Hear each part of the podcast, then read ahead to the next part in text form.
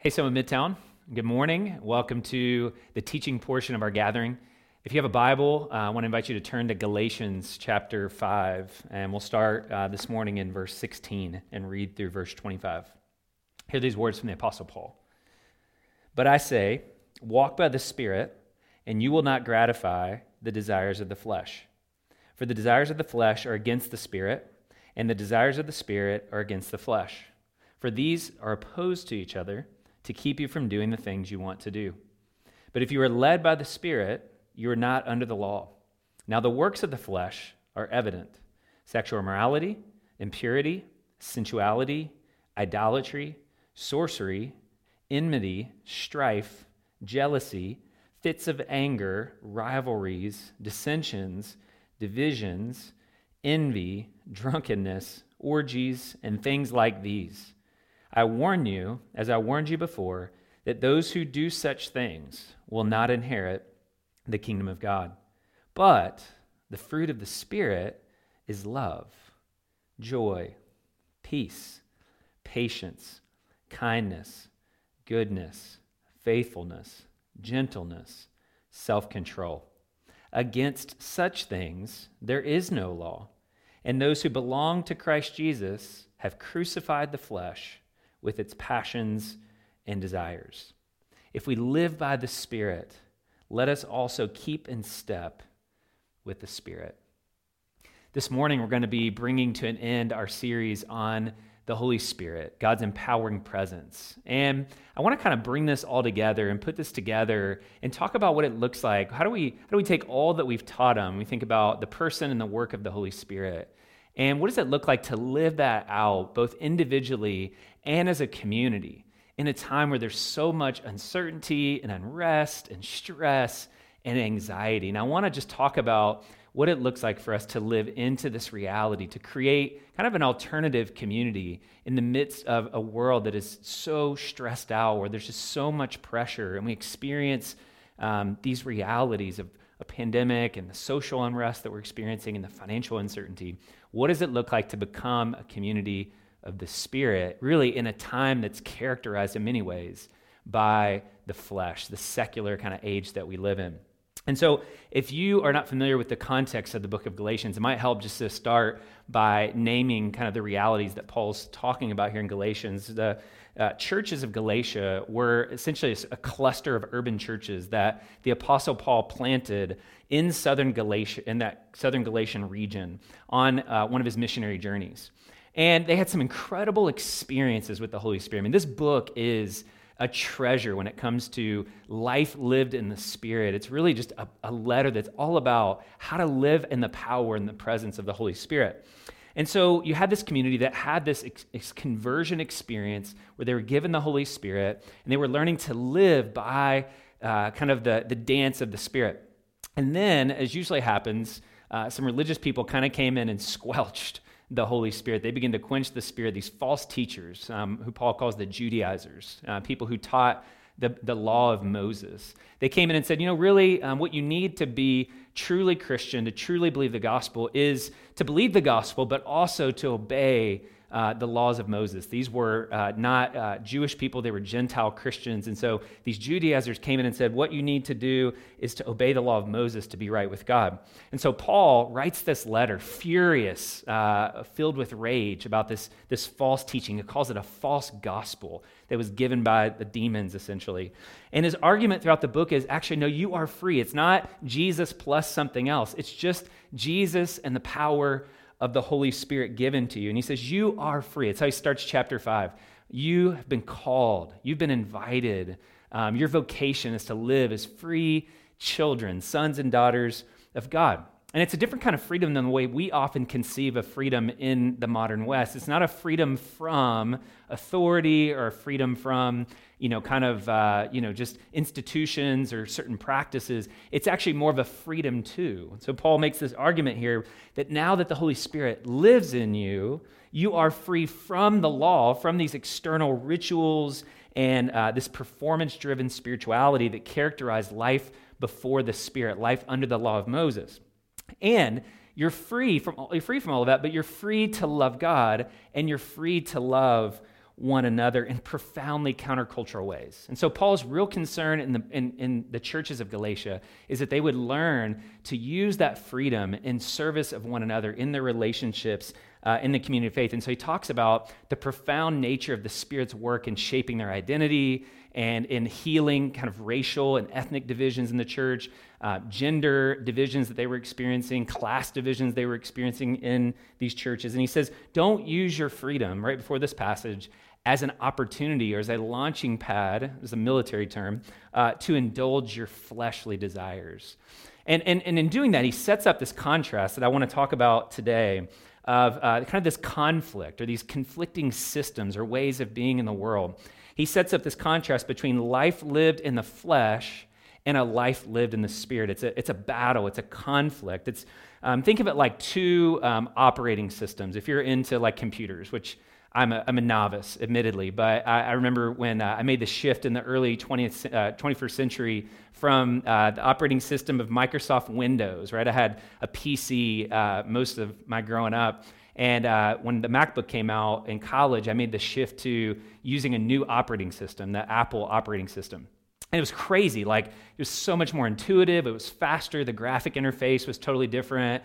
Then uh, came the iPhone and that kind of uh, iPhone operating system. And it was just so beautiful and visual and fluid. And, and I just had this default mode of kind of wanting to go back to uh, the bondage, so to speak, of uh, Microsoft Windows, where you're always getting these like malware ad pop ups. And you, you know, it's very like technical. And the way you interact with it's so different than Apple.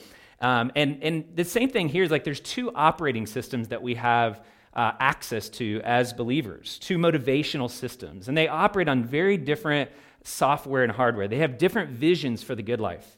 They have different needs. They play to different needs. And they manufacture different kinds of desires and then lead to different kinds of practices or behaviors in our lives. And so the temptation, Paul says, is that we have to be careful that now we've been placed into the operating system of the Spirit, or rather, the operating system of the Spirit has been placed inside of us. And he says the temptation is for us to uh, fall back into the old system or the default patterns that we learned in the flesh, right? And so I want to talk for a minute about what Paul means by the flesh. We've taught on this before, but um, it's not apparently obvious for many of us. This word flesh uh, is a Greek word that's kind of hard to translate. It's the word sarx and it literally means meat. Um, and so uh, when Paul talks about the flesh throughout the Bible, sometimes the flesh refers to our bodies or to our creatureliness, but it's not only a reference to our physical body. So Paul's not against the body, he's not down on the body or our physicality. It's more of kind of an acknowledgement of our weakness. Uh, our vulnerabilities, our limitations as finite creatures. And so when Paul says we live uh, in the flesh, and this flesh uh, is opposed to the Spirit. Notice the language here uh, in chapter 5. He says, Walk by the Spirit, and you will not gratify the desires of the flesh, for the desires of the flesh are against the Spirit, and the desires of the Spirit are against the flesh, for they are opposed to each other. What happens in our life apart from God, our life in the flesh, life outside of God, is that we are constantly confronted with our weaknesses, right? Intellectual weaknesses, spiritual weaknesses, emotional weaknesses, and vulnerabilities. And rather than trusting God's presence to satisfy and empower us in our weaknesses, to really lean into God, when we're living in the flesh, we try to power up. This is the sin of our first parents, Adam and Eve. We try to power up and live independently of God. And so, this, this life in the flesh, desires of the flesh, really speak to these coping strategies when, confronted with our weaknesses and our limitations um, that create shame and guilt and fear, we develop these coping mechanisms or coping strategies to try to live and maneuver around God and live life independently of God and to live kind of off of our own operating system. This is really life in the flesh. And so when you hear desires of the flesh, don't think just like desires of the body or physical appetites, right? Um, this word desire, epithumia, is a word that uh, sometimes gets translated as lust. Probably a better translation is just over desires. It's a compound word, over desiring. And it can actually speak to not just craving or lusting after the wrong things, but actually can speak of uh, over desiring good things, but desiring them in such a way that we control them and manipulate them or bend those realities towards our own selfish purposes. And so, really, it's about what is the motivation, what is the, the kind of telos or the purpose or the end for which we are desiring what we desire. It's a question of just why do you desire what you desire? And we tend to twist those good things and turn them into ultimate things. And what we're seeking in the flesh is approval. We're seeking security. We're seeking to use these good gifts of God um, in ways that build up our self worth um, but apart from God. And so our self worth is kind of tied up in them, our salvation is tied up in them, our happiness is invested in them. And when they don't deliver, one of the ways we know we're in the flesh is we get enraged. We get paralyzed when these things don't come through and deliver um, on what they say they will. And so Paul says, Be careful and watch out for the way of the flesh, the operating system of the flesh, what he calls works of the flesh. And he breaks this down. You could break this list down here in, chapter, in verse 19 and 20 uh, and 21 into kind of four categories. When we think of what does it actually look like uh, to live in the flesh? What are the works of the flesh? How do we know when we're under the power of the flesh? Um, there's four kind of categories. We see sexual sins or sexuality as a part of that. And that's one we tend to think of a lot when we think of life in the flesh. We think of, he talks about sexual immorality, which the word there is porneia, from which we get our word pornography, and it's really seeking any kind of satisfaction um, outside of God's design for human flourishing. He talks about impurity, he talks about um, indulging the flesh, sensuality. These are kind of the, the typical things we think of when we think of the works of the flesh, the more egregious and public uh, sins of the body. But notice the other categories here are often things we don't associate with life in the flesh. He talks about religion, right? He says, watch out for idolatry, and witchcraft. And, and by that, Paul doesn't just mean like carved statues that we bow down and worship. This idea of idolatry and witchcraft is anything that we invest our ultimate hope in outside of God, and anything we give our, our sense of kind of hope or trust or allegiance or loyalty to. So, I mean, I think about the time in which we're living. You see all kinds of idolatry popping up uh, in a world that um, tries to seek kind of happiness and the good life apart from God. We see people putting their trust and giving their allegiance to politics. We see people putting their hope and trust in science. And again, none of these are bad things, these are good things. But when we elevate them and we make them ultimate things, the idea of witchcraft is not like some kind of weird, like Ouija board or Wiccan practices, although that can certainly be that. What, what Paul's speaking of is using religion as a tool to manipulate the gods, often in drug fueled kind of parties, using um, these, uh, these trappings of religion or tools of religion to manipulate and to control the gods. And man, how often we do that even with our Christian faith. We use church, we use the Bible, we use our own ideological stances, and we elevate them. And those are all works of the flesh and their attempts to manipulate God uh, into doing what we want. And so Paul says, watch out for religion. Like the myth is that in a secular age, in an age of the flesh, people are becoming less and less religious. That's not true. They may be attending church less, they may not be into Jesus, but they are increasingly becoming more religious, and religion can divide. He also talks mostly here in this passage about relationships, right? And so, um, again, something we have to be aware of is when we're operating in the flesh, we see that our relationships begin to take on uh, hatred. They begin to express strife and jealousy and fits of anger and dissension and divisions and comparison and envy. And man, like, I don't know if you get on Facebook these days, but it just feels like that's exactly what uh, life in the flesh looks like right now. We see so much of the flesh exposed in times of stress and uncertainty and chaos. I mean, we live in this moment of a global pandemic and massive social upheaval and injustices, and we see uh, just our relationships fragmenting and falling apart. And Paul says that is all evidence of the flesh. And we see that not just out in the world, like we see that right here in our own body, right here in Soma Church, in our missional communities, in our discipleship groups, in our leadership meetings. Like we see works of the flesh being made manifest in our inability to get along and to live in unity uh, in the midst of our diversity. And so Paul says that too can be evidence that the flesh is taking over. Um, he also talks about uh, excesses, indulgences, right? Like he goes on to talk about drunkenness and substance abuse and orgies, which, is, which were like drinking parties essentially. Um, and so the, the point is, the, the works of the flesh are manifold. They're so, um, they're so comprehensive here. And again, these are just examples. This is not everything. Paul says, you know, such things like this. He's like, this is not the whole list. This is the list that they're struggling with here in this cluster of churches. But it's not an exhaustive list. But the point is, I want you to see that the flesh is different than what we might often think of it. The battle looks very different. It's notice here that it's attitudes and its behaviors. So things can look good on the outside, but on the inside, you can be full of fleshly patterns and attitudes and thoughts and feelings. Things can look bad on you know, on the outside in terms of our social systems, but we could actually be growing in our life in the spirit on the inside. Uh, the point is, there, it's, it's, it's very comprehensive. These are sins of both the right and the left, progressives and conservatives. And so Paul here kind of closes this section on the flesh by saying those who do these things should not expect to inherit the kingdom of God. And what he's not saying here is that if we ever do these things, we won't inherit the kingdom.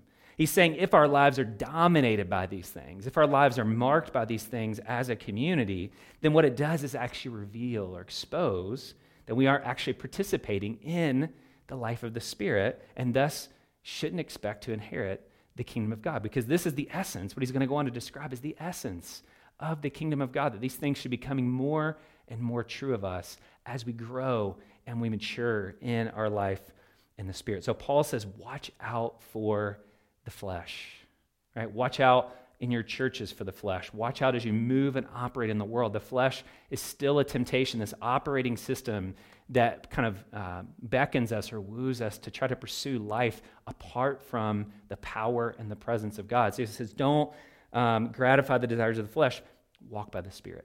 And that's the invitation that I want to invite us into as a community is to cultivate, to learn to cultivate a life in the Spirit.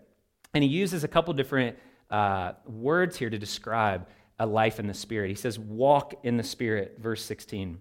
He says, be led by the Spirit, verse 18.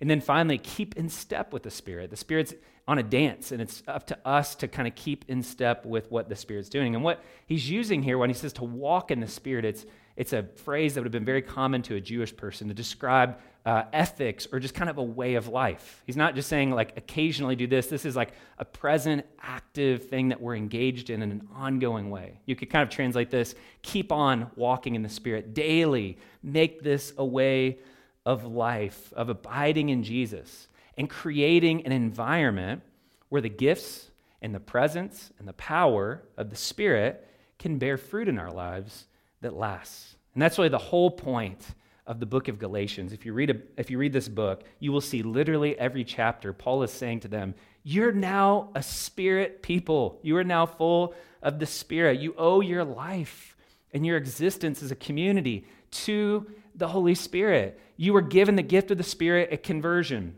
It's the Holy Spirit that has uh, been deposited in you that causes you to cry out, Abba, Father.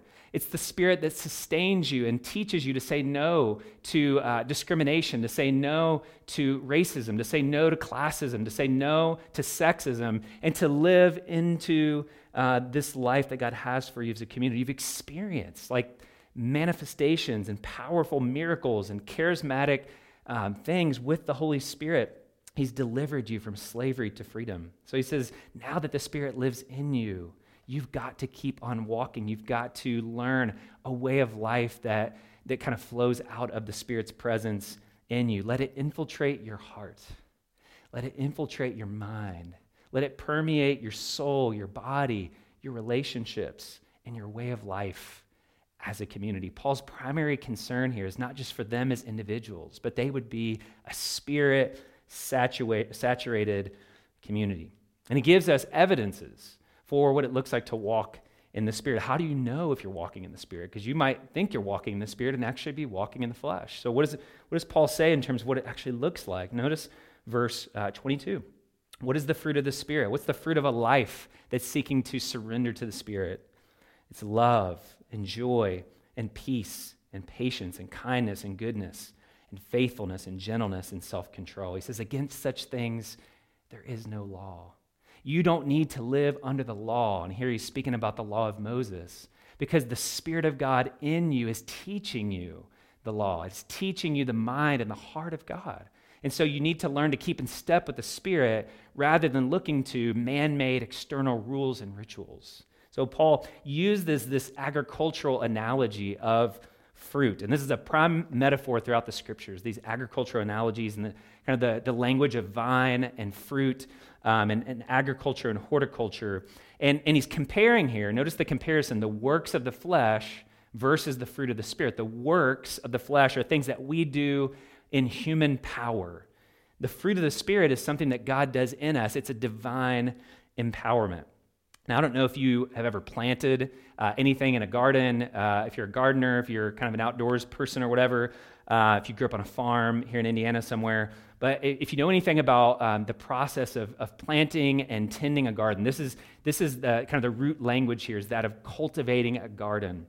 And if you know anything about that kind of progress or growth, you know a couple things about uh, planting and working land. One, you know that that process is gradual, right? It is a slow, painful process. It is, it's incremental. Um, you know, you go out and you till up the land, you clear it out, you plant the seeds, you nurture the seeds, you water the seeds, and, and you pull up the weeds. It's this really slow process. And it's like, it doesn't look like there's a lot of progress happening. And then all of a sudden you go out one day and there's fruit, right? There's the tomato, there's the cucumber, there's vegetables, whatever.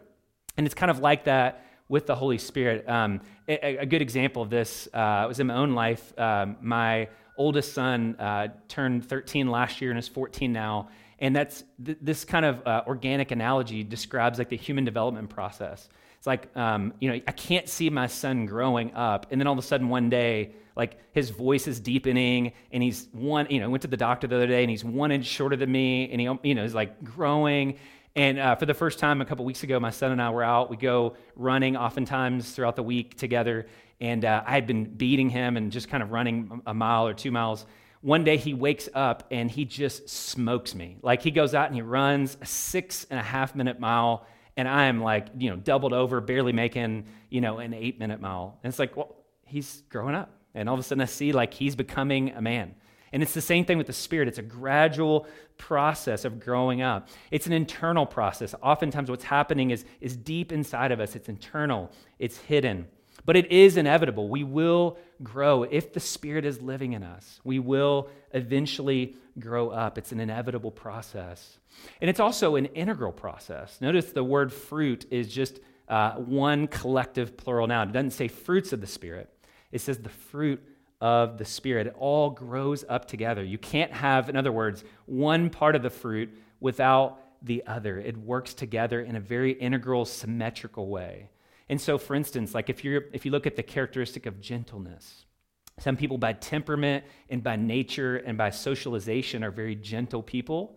Um, but just because you're gentle by nature doesn't mean you're growing in gentleness or growing in the spirit. Just could actually sometimes being a gentle person is, is being cowardly, right? We don't confront, we don't step into hard things and, and deliver truth to people because we're not pairing that gentleness with love and with joy and with peace.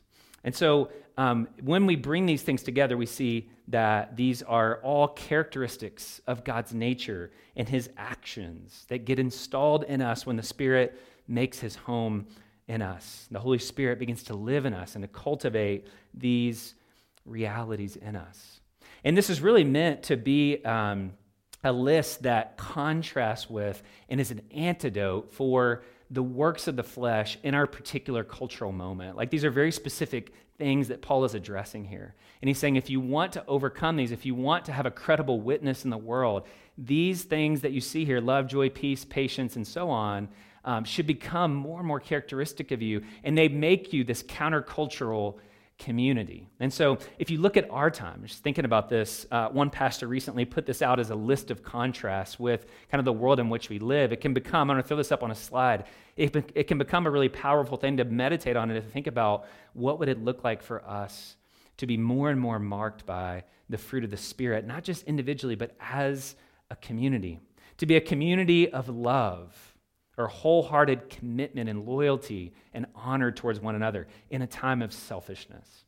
To become a community of joy, right? This delight, right? Not a cynicism, not a despair, but a delight that transcends our circumstances and is not resting on what's happening to us, but to be a community of joy in a time of despair, to be a community of peace or wholeness in a time of anxiety, to become a community of kindness in a time of harshness, to become a community of goodness, this restorative, um, you know, kind of integrity driven goodness in a time of brokenness, to be a community of faithfulness in a time of compromise, to be a community of humble, self forgetful gentleness in a time of violence, to be a community of self control, consistently choosing what's good and what's true and what's beautiful instead of being compulsive in a time of self fulfillment. This is the imitation of the Spirit for us as a community. Now, I want to begin to close by just answering the question what does it actually look like for us to cultivate a life led by the Spirit? Paul doesn't leave us hanging. He doesn't just leave this out here as a bunch of abstract ideas. Notice how he closes this passage. Life in the Spirit is not um, left up to the imagination. He says very clearly in verse 24 those who belong to Christ Jesus have crucified the flesh with its passions and desires. If we live by the Spirit, let us also keep in step with the Spirit. How do we cultivate a life led by the Spirit? If we go back to our word, agriculture, I think we can understand a little bit of kind of the, the space that Paul is kind of laying out for us here. This word culture comes from a Latin word um, from which we get the idea of cultivating a garden or a piece of land. If you think about the idea of farming, um, if you have ever been a farmer before, you know that um, cultivating land and, and developing a land that's fruitful comes through a combination of both grace and grit, right? Like the grace is the divine empowerment. Like it is, you know, the, the grit, like you can work hard, you can prepare the land, you can lay everything out, but at the end of the day, you can't bring the rain. There's certain things that you don't control, and there's so many factors that go into a good harvest, right? Like the quality of the seed, the quality of the land, the terrain, um, you know, what kind of wildlife's in the area, the larger kind of, uh, you know, uh, ecology of what's happening in that general area. So all you can do is just make space. All you can do is work hard and have a grittiness to create an environment where things can grow and bear fruit. And it's the same thing in the life of the Spirit. We can cultivate and we can work and we can set up an environment where the Spirit can be free to, to, to work and to convict and to empower. But we don't control the growth. It's a combination of grace and the divine empowerment that comes uh, through the fruit that only the Holy Spirit can bear in us, and the grit of creating the space for the Spirit to work. And I just want to say two things about that from verse 24 that I think we can learn in our own lives. First is we need to learn and create that environment. We need to learn to abide in Jesus together. Uh, the Spirit, Paul says, has desires. Did you notice that back at the beginning of the passage? It's not just the flesh that has desires for us, the Spirit has desires for us. And what is the Spirit's desire? Verse 24 for us to remember that we belong to Jesus Christ, that we will never live life in the Spirit apart from the power of the Spirit helping us to abide in Jesus, to remember that we belong to Jesus, and only in Him can we bear the kind of fruit that lasts. I think here of Jesus' words in John chapter 15 when He says to His disciples, I am the vine, and you are the branches. Whoever abides in me, and I in him, he it is that bears much fruit. For apart from me, you can do nothing. To abide in Jesus, both individually and as a community, means that we uh, embrace a way of life that has some basic spiritual practices that help ground us in our life with God, that help us participate in communion with God. The idea of abiding is to make our home in, literally to rest in God, to rest in Jesus as our very life, but like a vine relies on the minerals and the nutrients that are that are kind of uh, you know extracted from the roots and the vine so we too must plunge ourselves into abiding with jesus making our home in him through practices like prayer and meditation and scripture and uh, community, right? These committed relationships with one another. This isn't just about us as individuals bearing fruit. Like, I look at this list and I'm like, man, I'm doing okay in some of these, uh, but I have a lot of room to grow. And if I look at this list and I kind of measure my life up against this list, it does nothing but create shame and guilt and a sense of failure for how I'm not embodying the fruits of the Spirit, the fruit of the Spirit.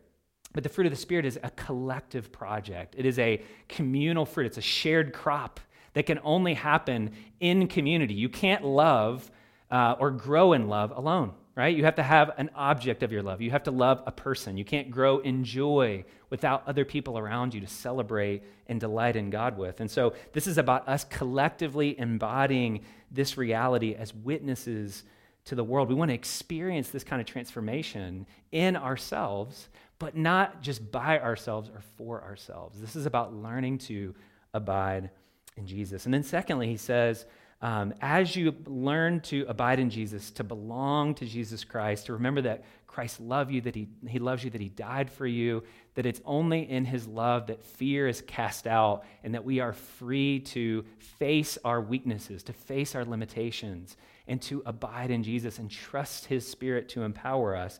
Then he says, you now have the power to crucify the disordered desires of the flesh. And this is kind of a weird way to talk about it, but if you understand what Paul means here, he's not talking about like punishing your body or treating your body harshly or some kind of weird asceticism. What Paul's talking about here is being aware of our fleshly patterns that have been kind of installed in us or ingrained in us through our uh, upbringing and our and kind of our biology and our you know just kind of each one of us has a unique sin pattern and a unique complex culture in our hearts in our communities. Think about the complexity of a garden. Paul's saying there's the same complexity that exists in the culture uh, of our hearts and our communities that involves a number of intersecting factors, right? Like practices that we were raised to believe or, or, do, symbols, stories that we were raised to believe, institutions that shape who we are and shape our vision of the good life. And man, Western culture and our family systems and just our own bodies um, have multiple and often conflicting cultures that are unconsciously sewn into our imagination, our thoughts, and our feelings. And if we're honest, sometimes those realities are not aligned with what the Spirit's doing. They're actually uh, characteristic of the flesh, and they produce a harvest in our lives in terms of our behaviors and how we treat other people and how we see the world and interpret reality. So we have to learn to get down to the root and to pull those things up, to work hard to identify those patterns and root out those seeds or those plants or areas of our life that are being animated by and controlled by the desires and the motivations. We can't just attack the behavior and say, stop hating people, stop being envious, stop comparing. We have to get down to the root level, the motivation, and stop mowing the weeds, but actually pull up by the root and say, why is it that I envy? Why is it that I'm hate, hating this person? Why am I so bitter? Why do I struggle with jealousy? Why do I struggle with shame so deeply? Like there are good reasons why, because seeds of kind of the dominant culture have been planted in our lives, and they're really hard to spot, right? Because they're hidden and they're attached to our identities and, um, and it's really hard to see them oftentimes. Philip Kenneson, who wrote a great book called Life on the Vine, says this What is happening in many cases is that the church is simply cultivating at the center of its life the seeds that the dominant culture has sown in its midst. As a result, the seeds that the Spirit has sown are all but being choked out, and the fruit that is being brought to harvest has little or no likeness to the Spirit's fruit. Said another way, the church that is being cultivated in the United States looks suspiciously like the dominant culture rather than being an alternative culture to it. So we need to be asking the question how can I create space to crucify the desires of the flesh, to identify those disordered desires that war against life and the spirit, and to, to create space for the spirit to speak, for the spirit to challenge, for the spirit to transform and redeem those desires and point them towards God and allow God to heal them. One of the easiest ways to spot those patterns, Paul says, is just look at your relationships, right? Ask people who know you, particularly those who are different than you and maybe who live with you and you, you trust and are safe people. Ask them, how are you experiencing me, right? Am I becoming humbler and happier and wiser and more patient and more peaceful and less anxious than I was six months ago or a year ago or two years ago? We ought to be able to see again, it's, it's inevitable. It is gradual, but it's inevitable that we should be growing in the fruits of the Spirit, and we want to become a community that cultivates this kind of alternative community. I want to throw this slide back up as we close, and I just want you to stop and imagine what it might look like for you and what it might look like for us to grow as a contrast countercultural community as a life, as a community that uh, walks in the Spirit and that lives in the power of the Spirit as an alternative to what we're experiencing right now in a, in a hostile and secular and kind of um, fleshly age. And man, I, this is my prayer for us that rather than being dominated by the flesh, we would look inside ourselves first and see where we are still being controlled by our flesh. And we'd seek to crucify that by the power of the Spirit and surrender ourselves to the life that God has for us as His people. Love in a time of selfishness, joy in a time of despair, peace in a time of anxiety, patience in a time of reactivity, kindness in a time of harshness, goodness in a time of brokenness, faithfulness in a time of compromise, gentleness in a time of violence, and self control in a time of self fulfillment. Let's pray together. Father, we ask that you would help us to walk in the Spirit as a community, that we would not des- uh, gratify the desires of the flesh, but that we would live by the Spirit, keep in step with the Spirit, that the fruit of the Spirit that's been planted into us uh, as a deposit of good faith would grow and grow and grow, and that we'd be more and more marked in the coming months in a time of uncertainty and fear and so much shame um, and, and just uncertainty that we would be controlled more and more by the Spirit, that the Spirit would manifest these works in our community, that we would become more loving, more joyful, more peaceful, more patient, more kindness, uh, more beautiful, more faithful and gentle and self control. And that in doing so, we would look more and more like Jesus and we would have a powerful witness in the world as we move out into our relationships, our families, our workplaces. God, would you make us a community that is saturated by your Spirit? We pray these things in Jesus' name. Amen.